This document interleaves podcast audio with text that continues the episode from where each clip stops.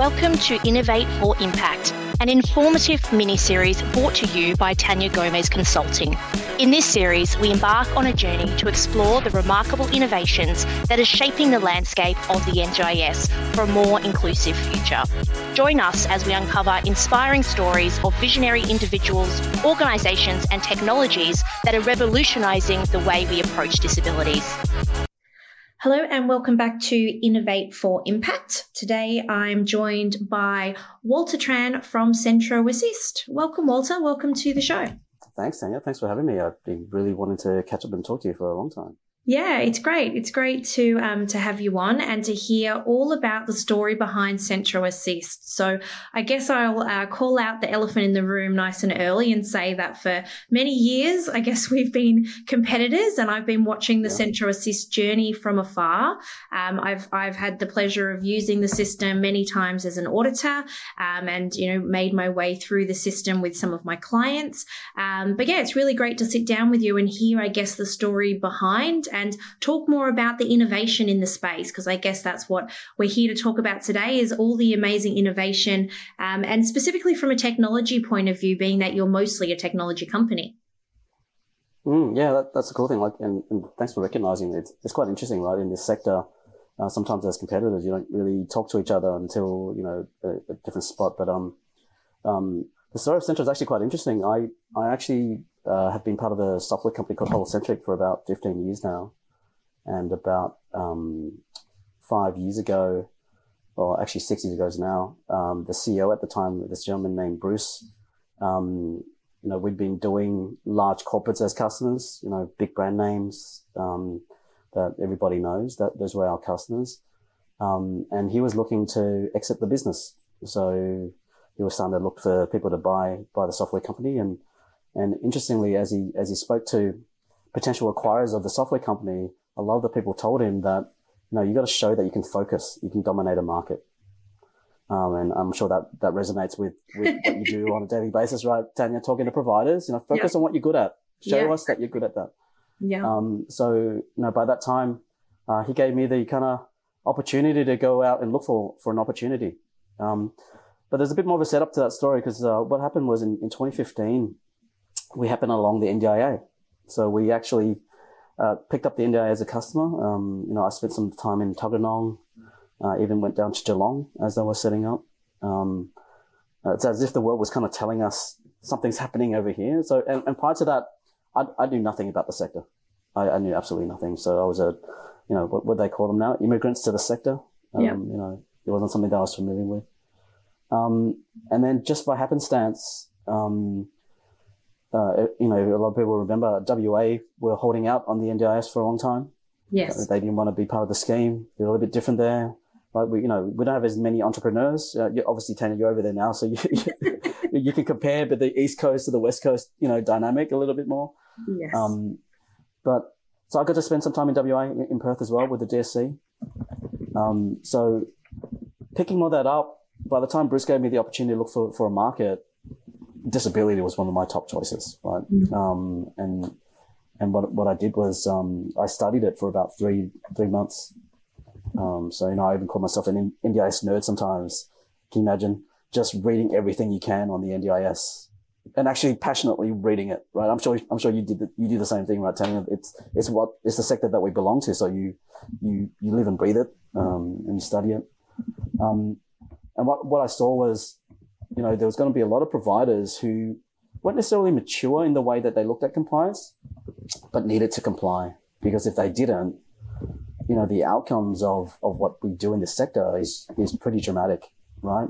Um, you know, if I, if I compare it to an airline, for example, you know, if we look at an organization like Qantas, you know, who's in, in the news lately a lot, uh, obviously for different reasons, but, you know, if Qantas screws up with their compliance, people die you know, planes don't land, people die, right? It's, it's quite dramatic.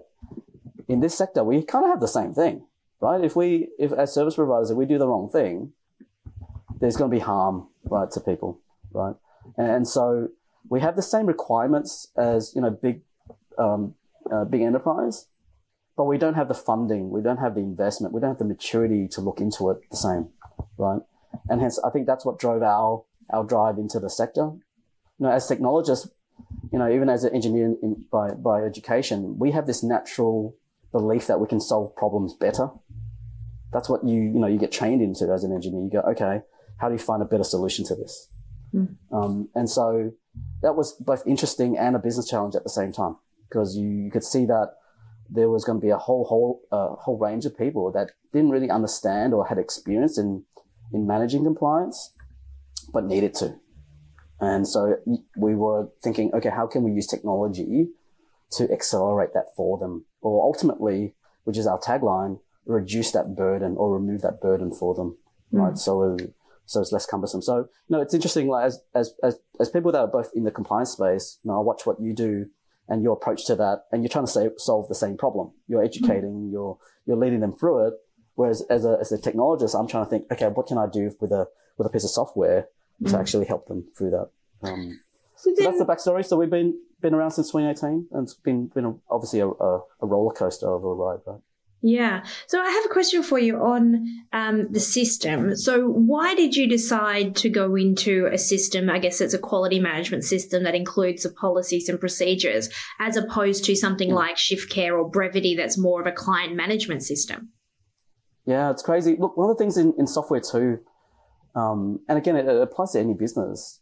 You you focus in on what you're good at focusing on what you're good at. You know, some of these other systems like Shiftcare and all the other systems that you named, you know, I, I, I put them in the bucket of ERPs, right? Your, your, or your core management systems. They're good at running your operations and recording all the stuff that you're doing.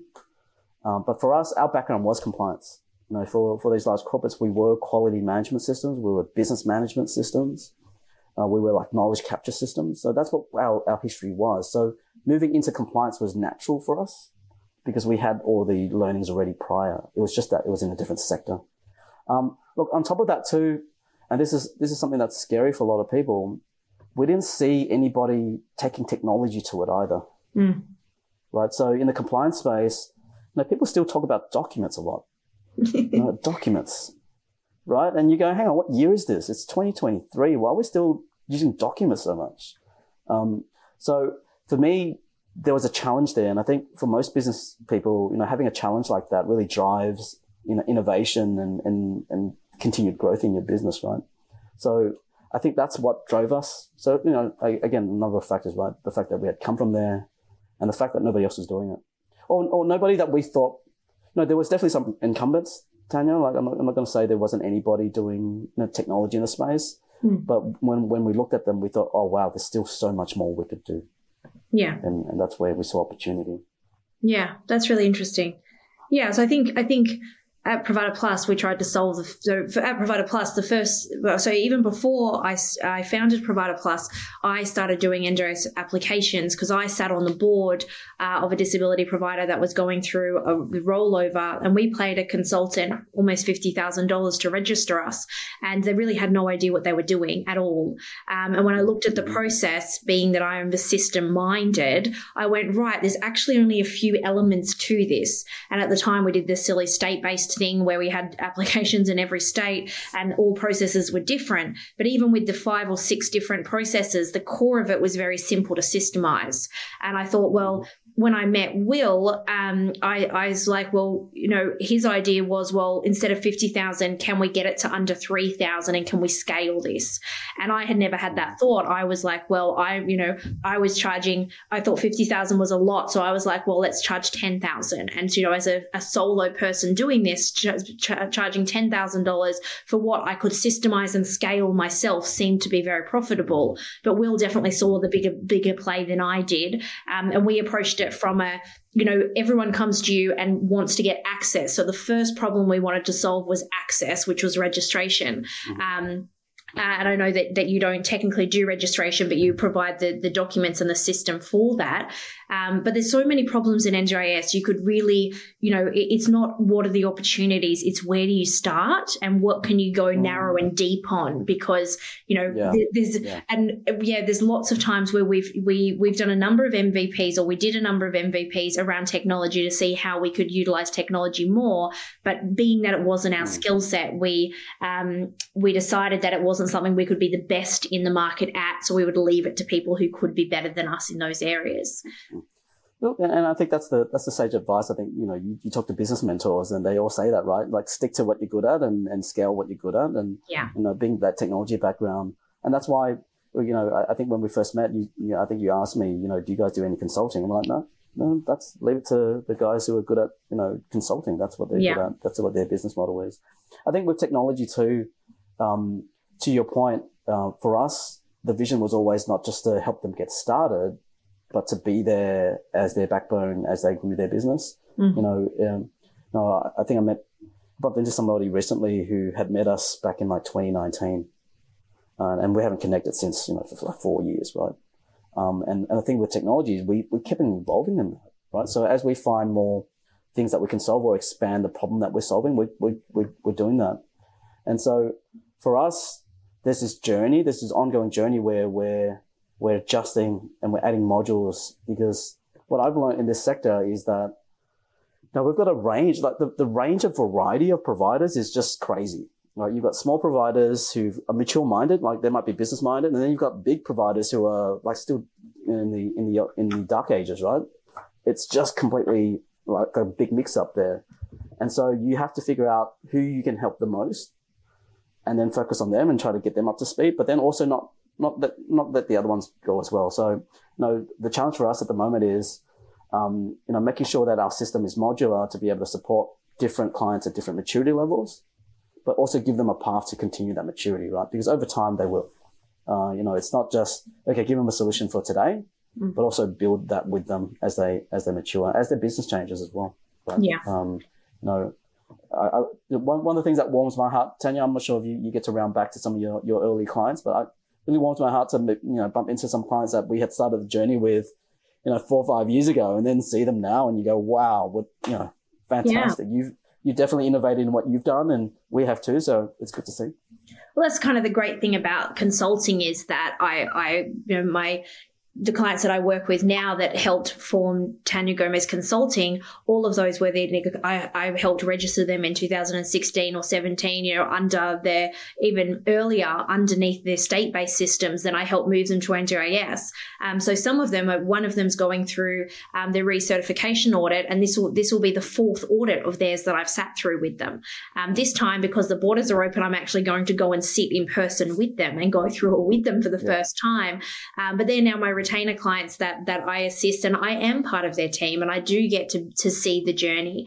Um, and I and I don't just help with compliance; I help with business strategy and figuring out what does you know what are the risks, how do we overcome these risks, um, and that's the benefit of having multiple clients is that I can go right. This works here. This has I've seen the risk here. I've seen that not go well.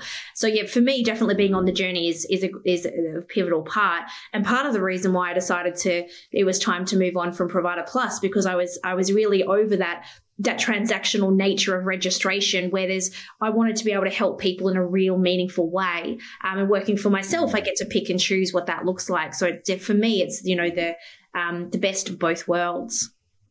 Mm-hmm. yeah no i agree. Totally agree.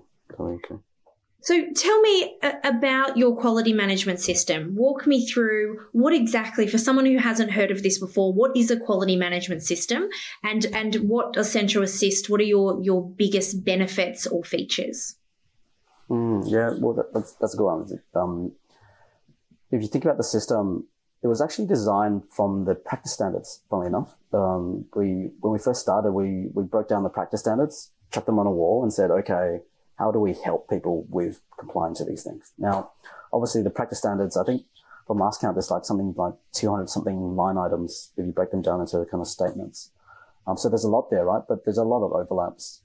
Um, so when we distilled that down, we, we saw a few kind of like modules of, of areas, right? And I'm not talking about the supplementary modules here. I'm talking about in terms of like a system, what would it be? Yeah. Right? Um, obviously policies and procedures are a big chunk of it. Um, you know, but, but the way that I look at policies and procedures, and again, coming coming from big corporate, um, some of the big corporates that I spent time with uh, were when I was in, in my twenties, um, a bit more rebellious. You know, when you when you learn, land in a workplace in your twenties, you think you can change the world, and you think what the oldies put in doesn't work, right? Um, and I remember landing at what, this one particular big corporate, and one of their incident management policies was hundred pages. Yeah. And um, I looked at that and thought, this is crazy. You guys actually think that people follow this, Yeah. right? As a 20 year old. And what I, what I learned there was that in certain places, there's all this organic knowledge that happens. Like, cause you have people that's, that are there 10 years, 15 years, 20 years. You have people in, you know, utility companies that start their apprenticeship and never leave. So you know what? Yeah, that's all their knowledge bottled up in those hundred pages. But for somebody who's in their twenties, there was zero chance I was going to get that. Like, Yeah. I'm not going to sit there and read hundred pages. And that was me back then. Can you imagine, you know, not, not to have a stab at the millennials, but the attention span as we get younger in the generations here, I think they're not going to look at it either. And so for me, one learning, taking all those learnings from big corporate, what was key for us was to go, okay, how do we make policy and procedures, number one, more easily found? Mm. Because the first thing a lot of people have in policy and procedures sometimes is they'll say they have it, and then you go, so where do you, where do you have it? Oh. And, and I remember one of the first people that I met, um, I'll just say her first name so I don't, I don't necessarily point her out, but, but Kathy, who I met pretty early in the process, she showed me her binder Yeah. her physical binder. And I was, it was really impressive. It was all color coded. It was like one of the most amazing binders I'd ever seen, actually. I was really impressed. But then I, I said to her, Kathy, I get it. You put all this info into it, but do you know if they read it? And she paused, right? Because she knew, she knew, she knew they didn't. She knew they didn't. But from her perspective, that was her understanding of what her obligation was as a business leader, right? Was just, just, just make it available to them and, and hence you'd be okay. And you're like, I don't believe that because I know if you made it available to me, remember, remember my 20 somethings, I wouldn't have read it. Right. Yeah. And so taking that step further. So obviously number one is making it easier to, easier to find. And, you know, some of the, inno- some of the innovations that we've added over the years to it, um, there's like a Google voice search in it now. Mm. So, you know, for one of the things that we found in sector was, um, we don't, we're not great spellers normally anyway. I'm not sure about you, Tania, but you know, there's certain words I just can't spell, right? Um, so it's easier to say them too, right? So, uh, we actually got, uh, Google voice search in there. So you can hit the button and just say it and, and it actually connects with Google voice and then it just types it up for you, which is kind of cool. Yeah, that's Um, very cool. But that was driven from the fact that the front line that we have in this sector is diverse, right? We, we have people from English second language and that sort of stuff. Um, so that was the first thing, right? Making sure that people could, could get into a system and find things really quickly instead of needing to talk to Bob or talk to somebody to actually get that, like break that cycle of this kind of, um, you know, we used to call this tribal knowledge. I'm not sure you've heard that term before, Tania. Yeah, yeah. Tribal knowledge, obviously being, being knowledge that's just in the organization because you have people that are, that are around a lot and you go, we're turning it into tacit knowledge, right? That actually lives in the organization that can share straight away. Right. So, Mhm. so that was one. Uh, but even in the policy and procedure space, there's a few other little things, right? Um, and people don't realize it until you kind of peel under the covers. Like, you know, one of my pet peeves, again, uh, coming from big corporate, but even in this sector was when, when you would see like, you know, uh, glossary of definitions at the beginning of every policy. Mm. That would drive me mental. Uh, I'm not sure about you, Tania, like, cause I've got a little bit of OCD sometimes, right? You, you know, if you, if you have like 10 policies and they all have definitions, those definitions, if they're the same, they better be the same definition. Yeah. It better be the exact same definition. Otherwise, my OCD goes overboard and goes, hang on, how, how do you correlate this? Well, there's a different definition over here to this, this definition over here. Something's not right. And you get it right because when there's separate documents, you have to do it that way. Yeah. There's no other way to do it. But when you go digital, you can do stuff that's like, it feels like Wikipedia, right? Where you can link a word to the Yeah. definition Yeah. it's actually super easy to do using technology. It's just that because you're using you're using a different medium, and hence you can move the needle then to make it easier. In Mm. documents, yeah, that's going to be a pain in the butt. Guess Yeah. what? You're still going to have the word there. Even if you link it, it's still going to be a lot of work, right? You can't pull that off as nicely. Yeah. So try to embed that knowledge into the policy and procedure. Um, and then even on the policy and procedure piece, I'm big on on trying to make stuff as short and sharp as possible. Um, you know, you know, coming back to that comment I made about the policy being like hundred pages, Mm. you can't, right? Like people, when they look at a policy, you can't put them to sleep when they read it. Mm. That defeats the purpose. So, so distilling that down and, and again, I'm, I'm, I'm probably preaching to the converted, right? Tania, you've probably seen more policies than I have. Um, you know, they've got to be able to be scannable, but to write less actually takes a lot of effort. Yeah, it's true. I'm not sure if you've ever tried to cut down a big policy and try to still keep its essence in there. Yeah. It is tough. You have to do multiple rounds of this stuff to cut it down. And then you, and then you have to balance the, is it too simple or not? Right. So I'm a big proponent of, of trying to chop it down, uh, reduce its formatting and the amount of prose that people put in. Uh, so some of the content that we ship is being stylized like that to make sure that it's as simple as we can get it to. Um, no, but that, that has some challenges, I think, for people who, who want that mass or are comfortable with the mass of words. Um, but so policies and procedures is, is the first piece of the system. Um, obviously a system to house it, but, but to find it, to use it, to consume it. Mm. Uh, but then even related to that, um, again, a pet peeve of mine was, you know, when you join a workforce and they give you a stack of policies and procedures and then they go, oh, you know, just sign your name here, Walter, that you've read it. And I, and I laugh at that all the time because we've all been there, right? Yeah. Where you go, yeah, I'll sign it, but you know I haven't read them.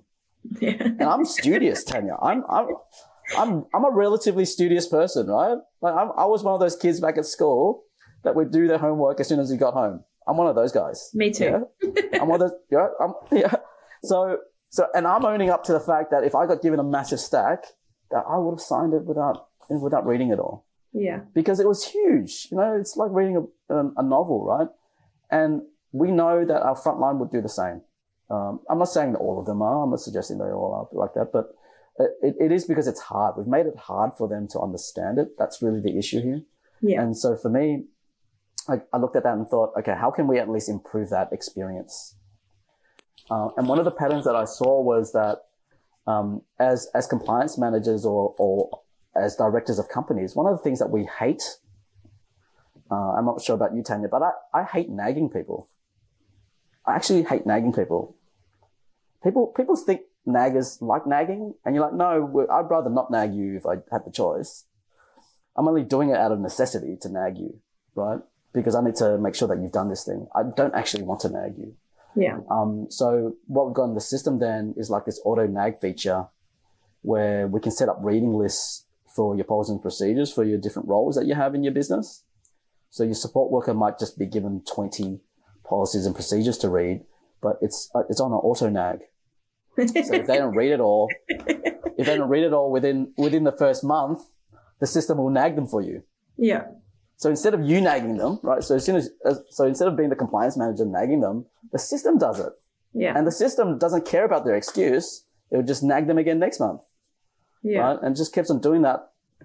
And what we found in practice, it actually works really well because, you know, you're not stressed now as a compliance manager trying to, trying to make sure that everybody's read it. You know, the system's nagging them and then you can download a report to really hit them on, you know, slap them on the wrist if they haven't, right? So, um, even something like that for us was where we found value in technology and the ability to leverage technology to do that, right?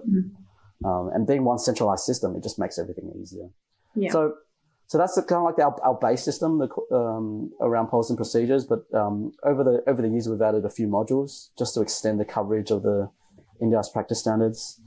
Um, extending from the kind of required reading, I also thought that was still flawed, right? So if I put my compliance hat on and go, all right, I finally got the staff member to tell me that they said they've read it. Can you still sleep at night if they just told you they read it? Part of me still feels uneasy, right? Because I'm going, just because they said they've read it doesn't mean they understand it. Doesn't mean they're actually going to live by it. So for me, we, we then added a, what we call our knowledge testing module to the system, which is a bunch of quizzes around quizzing the frontline workers around things in the policies and procedures, right? So, um, they're based around all the main principles. You know, uh, one of the things that I'm kind of saddened about, uh, and again, Tania, uh, great to hear from you. You, you see this too, but one of the basic concepts of the NDIS practice standards is conflict of interest, Mhm. right? Conflict of interest is, is something I think unique to the care sector. You know, compared to, you know, if you come from out of sector, conflict of interest is not a thing. Yeah. Yeah. I'm going, if I do my job well, yeah, of course, give me a present. I'll take that home. Thank you very much. You know, but, but in this, in this sector, it creates a conflict of interest and you have to be aware of that. So being able to educate our front line on that is super important. And those are the sorts of things that we put into those knowledge tests, right? so that staff are aware. So not only we think they've read the, the policy, but they've actually understood what's in there. Uh, so that's one of the modules. Uh, the other two modules, um, the, the, second module we added over time was um, called internal audit. Um, you know, um, this obviously has some overlaps in some of the, the services you provide, Tania, but from a technology standpoint, what we were trying to do was create a system where they could schedule audits, store their audits, and actually use that as a continuous improvement driver, right? Yeah. So not just schedule it on paper and store it on, on, on, a, on, a, on a USB drive or SharePoint, actually have it systemized in the quality management system, right? Um, but we took it a step further too. We, we knew that in this sector, um, when I first was interest, uh, researching it, I was looking for internal audits, like standardized internal audits. Mm. And there was no such thing, right? Like I'm sure you, you ran into that too. There was, there's no such thing as a standardized internal audit. Yeah. Um, so we, we took that opportunity to, um, to look at the practice standards and create audits aligned to that. And that way that, um, people not only have the system to schedule it, but also the tools to actually complete it using our mm. system as well. So, um, that's quite a, a popular module. And then the last module, or the more recent, the most recent module that we added um, was the registers module. Right, so you know the the focus on incidents and complaints and feedback and improvements and risks, all that sort of stuff. And I'm not suggesting you, you can't you can't run a business using old school Excel registers. I, I think you can, like if you if if you have them set up the right way, have people using them the right way, you can you can do that. But when you get to a certain volume, it doesn't scale that nice. Yeah. Right? Um, so what we did then was turn, turn that again into digital, right? So you have a digital form that's got all the fields set up already. So they're drop downs and whatnot. And then they get added to a register that you can see, you can report on. So all the stuff that you expect really if you were to digitize that experience, right? We've actually turned that into a whole registers uh, add-on for people. Now, um, that has some overlaps with some of the care management systems though, because some of them do, you know, things like incidents.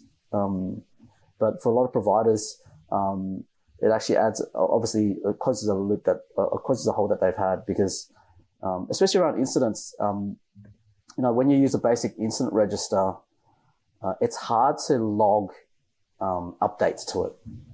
You know, for, for a flat register works for things like complaints and feedback quite easily. But when you have stuff that's got a bit more of a tail, like incidents, where you might need to, you know, log the actions that you've taken to escalate it or report it externally, having a digital experience where you can log, you know, the, the comment on it makes it actually a, a lot more easier, right? Mm. And then reportable later on as well. So, um, they're the, they're the kind of three uh, modules we've got on top of the base of policy and procedures. Yeah. So that's kind of the worded version of the, uh, the website, Tania. You, you've uh, made me just recall the, uh, the website there. And and what what's in the works? What's your development schedule? Do you have other modules in the works that you're that you're able to talk about as far as other things that you're working on? Yeah, look, I think that's the cool thing about being a technology company, right? Like you're always thinking about more deeper. So for us, we're definitely you know staying in the compliance space, uh, in the quality space. We just want to keep on extending. There there are, there are small things that you can continue to ex- expand on. Um, but there's some bigger stuff as well, some bigger opportunities. Um, uh, funnily enough, one of the one of the things that we're exploring at the moment, um, uh, Tania, I'm not sure you, you've used this uh, a little bit. You know, with ChatGPT this year, you know, um, making AI a little bit more easy uh, for people to understand and use. Uh, we've ex- been exploring that. Yeah. You know, because you know, to be honest, my pipe dream is ultimately that that a frontline worker can just get answers to what they need as quickly as possible to do their job. Mm, so like? To, to, to reference. Well, not necessarily chatbot, but some of that, some of that, right, to really serve information back out to them. Mm. So instead of maybe, you know, um, getting them to read through the whole thing, maybe just give them the answer. Yeah. Right? Cause you've got the answers. Maybe just give them the answers if they ask the question, right? Mm. Uh, so that's quite exciting. So there's all, all, all sorts of experiments happening behind the scenes to see what works. But I must say, you know, there's the reality of what you can deliver on the technology front versus what you see that's getting hyped in the hype in the hype circle at the moment. Yeah. Um, to, to even give you an insight, um, the computers that you need to support a chatbot right now is still pretty expensive. Mm, right. um, unless you're willing to give all your data to the chat the chat companies. Mm. which you don't really want to. You don't really want to give them that sort of stuff, right? You want to keep that to yourself. So, um, so as the technology to support that or the, the actual hardware to support that uh, changes in, in, its cost, I think we're going to start to see some of that being implemented. Yeah. Um, uh, but to be honest, we we're just trying to stay lockstep with our customers. Um, so a lot of the stuff isn't us as technology geeks going, "Hey, look what I found. Let's use this for, for to solve a new problem for you." It's more the okay, provider. What what else are you using this for? What other problems related to this or adjacent problems are you using for this? Um, the other driver, to be honest, too, is is connecting um, our system up with more of the other, you know, the client management systems. Yeah. Uh, I think there's this pipe dream that we all have, right? Which is, I just wish one system would do everything. Yeah. I think we all love that, right? Like you yeah. can imagine, right? I'm, I'm I don't even want to ask you how many systems you use, Tania, to do yeah. your job, right? Yeah, like too many. yeah. So, so as a technology company, that's what one of the things that we need to work on too, which is to go, uh, how do we connect up with some of our, you know, other other vendors in here in the in the sector? Yeah. Um, to to give this kind of one systems feel at least to to our customers because they they don't want to have the complexity of multiple systems all the time. Yeah. Um, so, so, building out that make, that tech stack of what does that look like? And i guess so lti and api integrations between things so that you can use your google log on to log into everything so it's single sign on and then you can navigate your way it. through without i think that is that is yeah. the, the dream of everybody right? That we have one system um, that that enables us to just log in once and have everything at our fingertips. Look and, and we've got we've got some of that already right? Like we're we're on the azure platform Yep. So anybody that's uh, using Microsoft, uh, you can single sign on with that. But you know, it's quite interesting. You know, at the lower end of our, our sector, you know, who aren't not for profits. You know, if you're not for profit, great, you get all this stuff for free from Microsoft. Yeah. Uh, when you're not a not for profit, guess what? You got to pay for that out of your pocket. Yeah. And when you have a part time worker, yeah, you probably don't want to pay for an email address or a SharePoint account for them. Yeah. So um, there's some other complexities, you know, some of these attributes that we have in our sector, that's a bit different. But no, for us, that that's the ultimate thing to kind of create more of a frictionless experience and, and adding more value over time. Um, you know, as a, as a technology company, you just got to keep your eyes open to what your customers want really right, over time. Uh, it's not, like I said, it's not about us finding a new toy and, and trying to figure out what works. Mm. And did I did I read it right that it's not just NDIS providers that you assist, but it's also people in the aged care space? Yeah, look, funnily enough, um, a lot of people don't know this, and even even the customers that that are that have us in aged care don't even know this until they actually look at the web app when they log in, mm. um, because we, we partner with ACCPA. Uh, so ACCPA used to be called LASA, um, and they actually um, sell our product, but they they we, we call it white labeling in our in our industry where. Yeah we actually have have somebody else sell it. But they obviously add their own flavor of stuff to it as well. So uh, ACCPA actually sells it, and they call it the SQMS. Okay. Um, but it's actually the same. It's actually the same system. Uh, so mm. all the features that I just talked about is exactly the same system. Mm. Um, uh, obviously in in aged care, and it's actually quite exciting. I think over the next few years, I think Tania, right, as as some of these converge, and we're already starting to see it, uh, where we're seeing some of these disability providers realizing that jumping to adjacent markets like aged care is quite natural. Yeah. Um, the other way, less so, you know, especially for, you know, residential aged care, but obviously home care providers who are in aged care, the same sort of jump on the other side. So, um, I, I don't know about you, Tania. I, have got this hypothesis, right? Like, um, I think at some point in time, don't know when, don't, don't, I'm not going to put money on exactly when it's going to happen, but I think they'll end up being the same scheme. Hopefully no, nobody from each commission starts shooting daggers my way and, and think that we're trying to get rid of one of the commissions. But I think ultimately there's so much overlap in there that you could probably combine them to one scheme I, somewhere. I read a paper that was out last last week that was from the aged care review of their at home care support scheme that's due in July next year, and it did say that it's built on the practice standards and that over time mm-hmm. they would merge. So I, I, think that is public yeah. knowledge. I don't think I, I made that assumption a long time ago. Also, when I first read the papers, because I think it's been pushed back two years now. Um, but when I read first read the papers, that was my assumption. And at the time, I got on the phone to all the AQAs, all the auditing bodies that I knew and was like, Am I reading this right? Is this what's happening? And they were like, Yeah, you know, Yeah. I know a number of auditing bodies have have the um, are doing the trial to train NDIS auditors in in home care standards so that the that you can Mm. eventually audit aged care well at home care and NDIS together. So it won't be residential. Residential auditing also rolled out through AQAs as a trial last year. Um, Yeah. Um, but I think that it is looking at, at the similar model. So it would make sense for your system to be able to support both because it would be one provider that would that would just continue offering supports as people turn 65. Right. Exactly right. Makes no sense otherwise. Uh, You know, one of the one of the interesting things that we've heard because of because that they're different now. You know, if you were a provider that did both, your experience actually is not great, right? Because you know you get audited over here Yeah. by NDIS, and then you go and get audited by here, and they don't care what you've done for the other part, Yeah. right? So they just want to know what you've got for aged care. They Yeah. just want to know what you've got for NDIS. Yeah. And you've got all this extra stuff. They're like, no, that's noise. I don't want to hear that. I don't want to see that. Noise, That's right.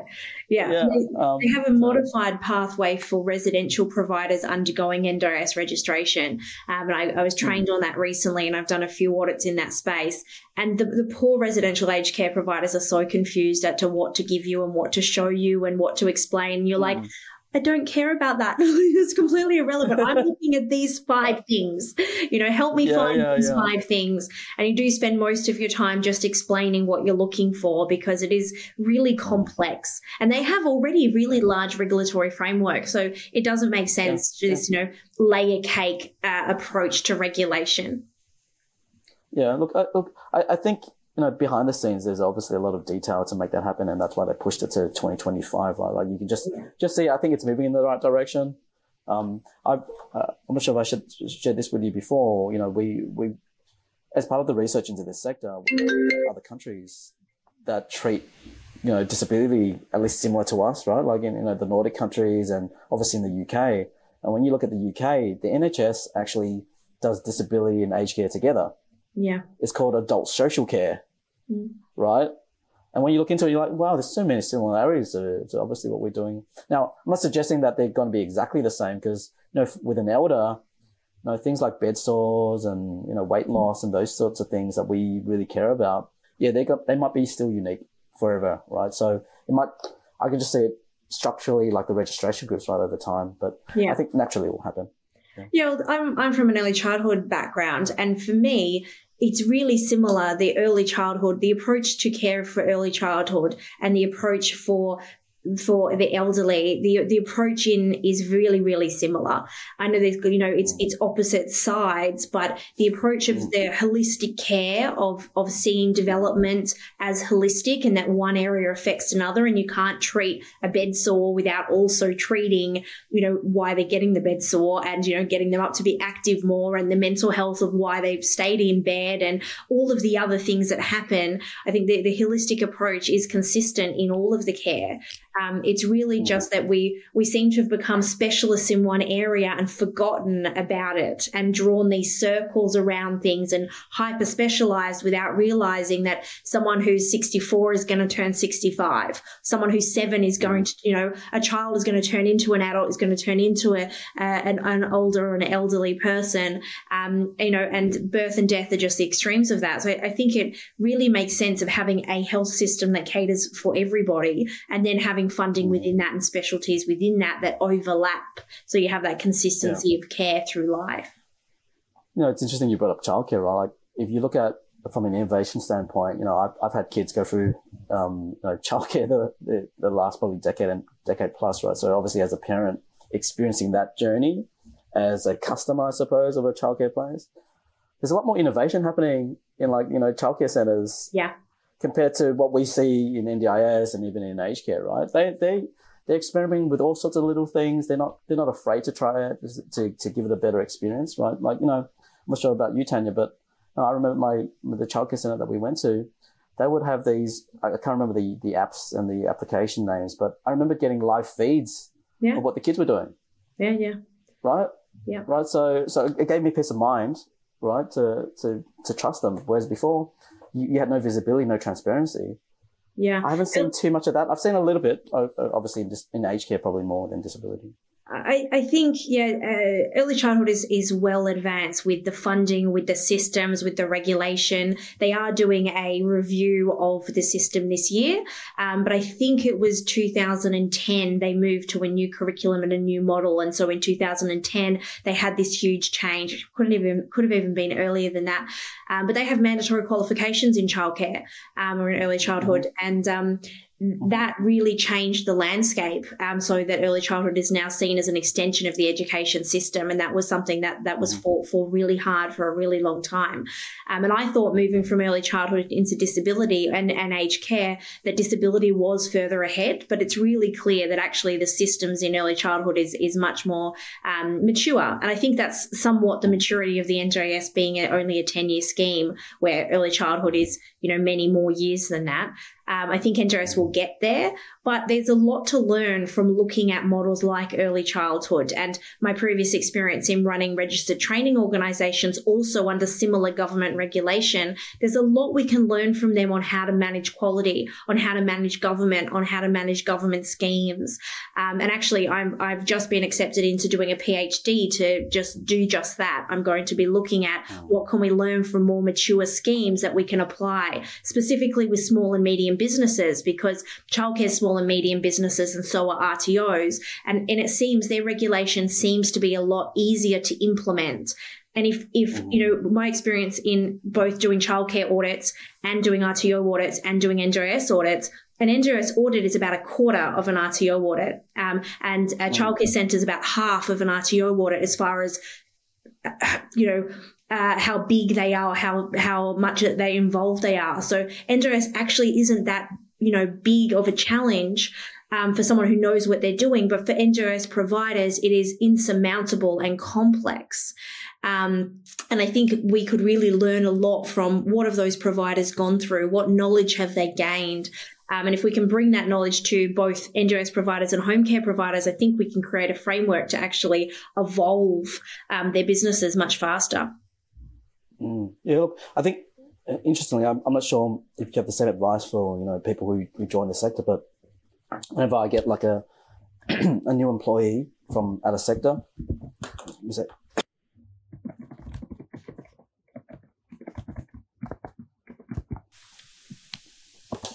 No, my next one, use it.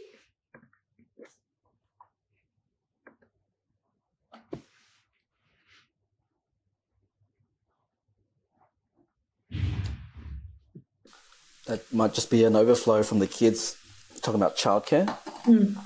Picked up some from the kids. No, no, I was just saying, like, one, one of the things I always say to, to new staff who join our team, if they haven't come from sector, is to do the homework, right? To study the NDIS practice standards. Like, to be able to help people manage quality, you need to study that thing. You need to really understand what's in it. And I, and again, this is, this is just pure my observation, but some of the providers that that I've met over the last five years, five six years, they haven't read it.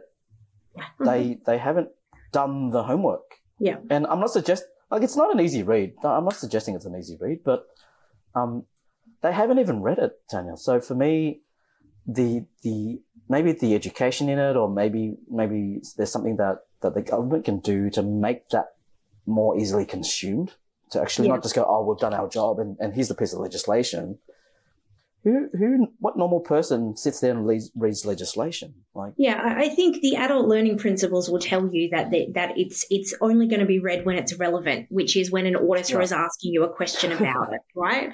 And so right. I, I, run an audit coaching program where I take a group of people through four set sessions, and everything I say, I pull the practice standards up on the screen and 99% of the time they've never looked at them before. But what I'm doing, what I'm trying to do psychologically is give the practice standards relevance and explain how it fits in with the evidence and how the evidence fits in with their mm-hmm. practice. And I think if they could actually understand, and I create mapping documents, but actually flowing that backwards and going, okay, I'm doing this, but drawing out for them how their action links to their process, which links to their policy, mm-hmm. which links to the legislation and makes that relevant. That's the only way you can actually get them to even palate looking at them. Because I, I mean, I know the practice standards. I know every single practice standard and I can tell you that I've read them a million times and some of them still don't make sense right? And I'm mm. highly educated, highly articulate, work with them all the time. If they don't make sense, if some of them don't make sense to me, it tells me that they're just not easily digestible. You know, they haven't been written for the lay person. And I actually think there was someone that did their PhD on accessing the NDIS as a participant who found that on the AQF level, so in education, we've got 10 levels of AQF with a doctorate being 10, mm. certificate one being a one, a diploma is a, a five on an AQF level that to navigate the NDIS as a participant, you would need a six or above, so which is a bachelor's oh, wow. degree or above, because of the, the complexity of the language used. So you'd think that the same for the, the providers. I don't think the study's been done, but you can use words and have a look at what AQF level the words sit on. And the practice standards would have to be a level six or a level seven as far as the words used to explain things. Mm. They're not easy read. And I don't mean easy read for intellectual disability, but for lay people. And so we've made it mm. complex. We've made it complex and therefore people just get scared and go it's too hard i'm just not going to bother with it. Um, or they they read them incorrectly. Um, so i think you know, I don't think it's government's job to make it easier. It's government's jobs to set the standards. I think it's it's private businesses like like myself and and even even your business to really make the the, the frameworks easy to implement and understand. And then it's up to providers to want to do that work to get to know those things and feel that that's important to them. Um, and if we didn't have an audit process, no one would read the standards, um, and no one would you know and it kind of scares me with having so many unregistered providers because I know that that means they have never read the code of conduct. They've never read the reporting guidelines. And if someone dies in their care, what are they going to do? Mm. you know, they don't have any processes behind them. It's quite interesting for us. Um, you know, most of our customers are registered providers. Yeah. Um, but you know, over over the years, we've had we do have customers who are unregistered providers, and, and it does warm my heart, right? Because know, when an unregistered provider who voluntarily is is trying to step up their their quality, right, to a higher standard, because you know, I think that's the argument. Unregistered providers aren't held to the same level of quality. Um, you know, we've got a few unregistered providers who are using our system that realize that, uh, you know, I'm not sure if I proposition it this way. My my view is that if you manage compliance the right way, it actually saves you money. Absolutely.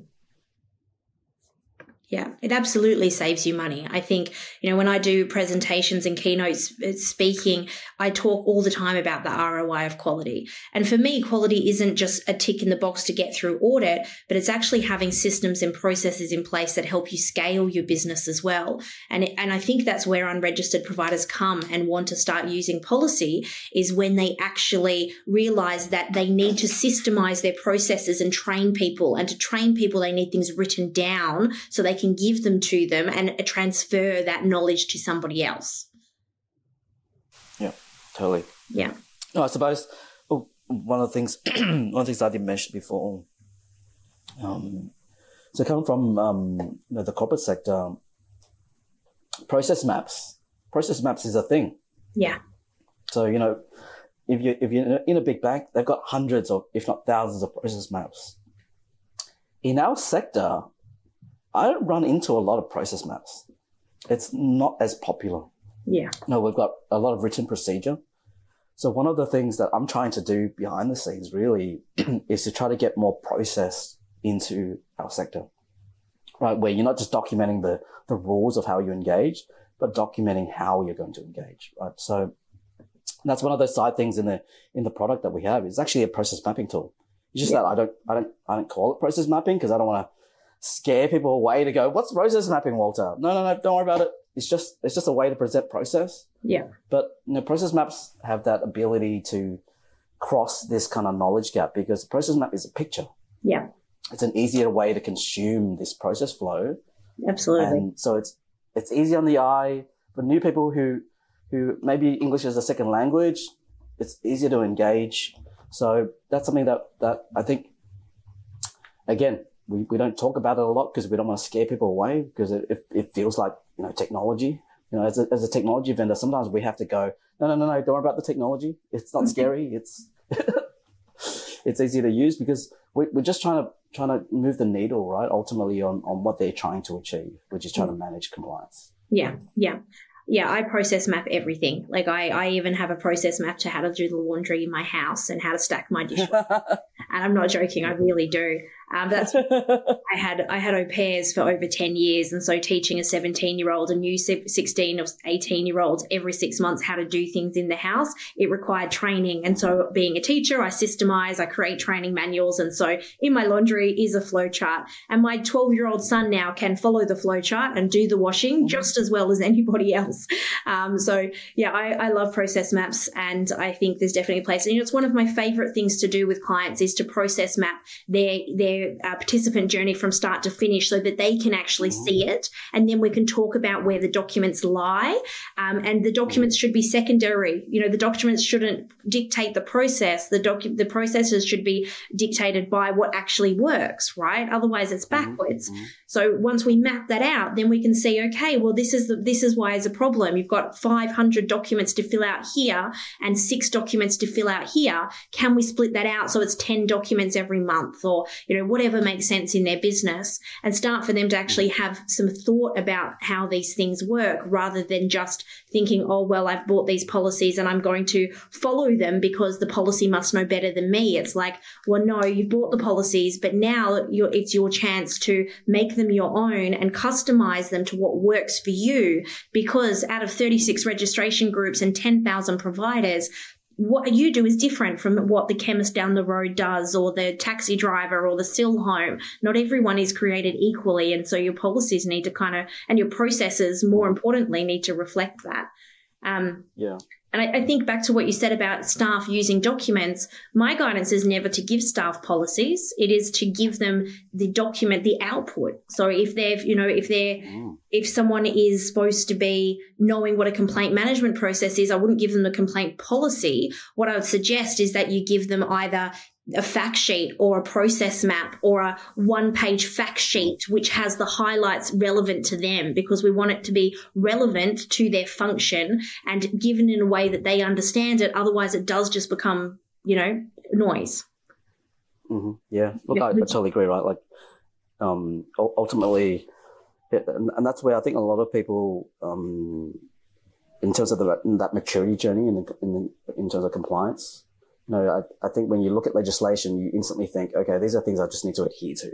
Yes. But you have to see through that and go, okay, what are they trying to get us to do? What yeah. the outcomes that that actually is driving towards? Yeah. And then how do I get there as a provider, right? And, and I think, I think I, am sure you've seen some providers figuring that out and then you know, you know taking that journey, but there's still a lot that's still that deer in headlights kind of view of going, oh, I just need to tick these boxes. Yeah, yeah, absolutely. And I think, again, it's just the maturity of the providers, but give them another 10 years and people will be saying, actually, what actually works in my business? What do I actually need?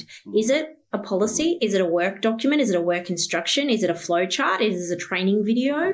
What actually mm-hmm. is, you know, what's the root cause of the issue and how do I address the root cause rather than just trying to tick a box that an auditor asks for?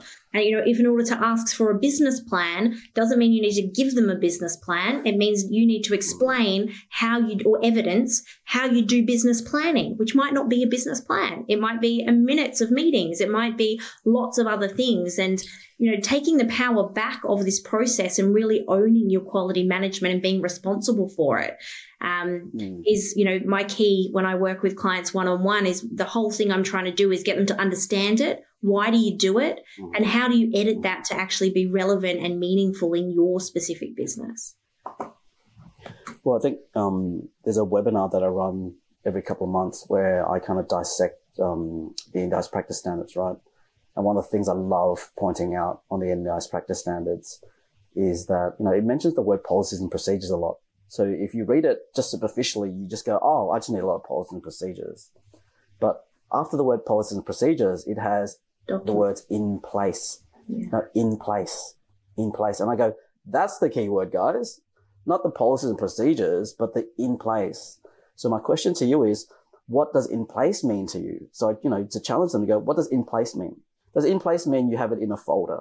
No. Clearly, I think they they they, they catch, catch on after that, right? To go, Yeah.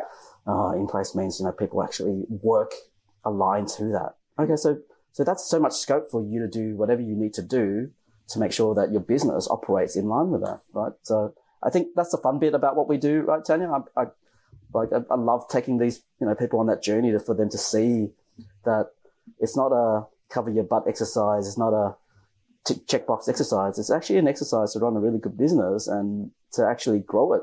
Yeah. Th- That's just my view anyway. Yeah. Yeah. That's what quality is about, right? It's not just about audit. It's about the quality of the business.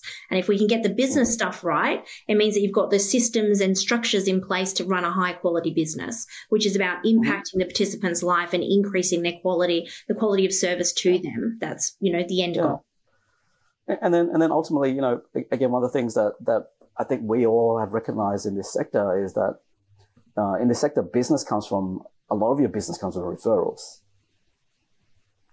It's not like you, you, you know, you do a massive marketing campaign and you get all these customers. Of course, that, that works too, but, you know, a lot of your customers will come from referrals. So as a service provider, if you do a really good job because you've, you've, you've managed quality, if anything, you're probably maximizing your opportunity to get more referral business anyway, right? Um, so for me, there's all these good uh, intangibles, I'll, I'll even call them, right? Like they're not directly related to you investing in quality, but they'll add to value to your business downstream. And I think that's something that sometimes uh, people just go, okay, how much is quality going to cost me?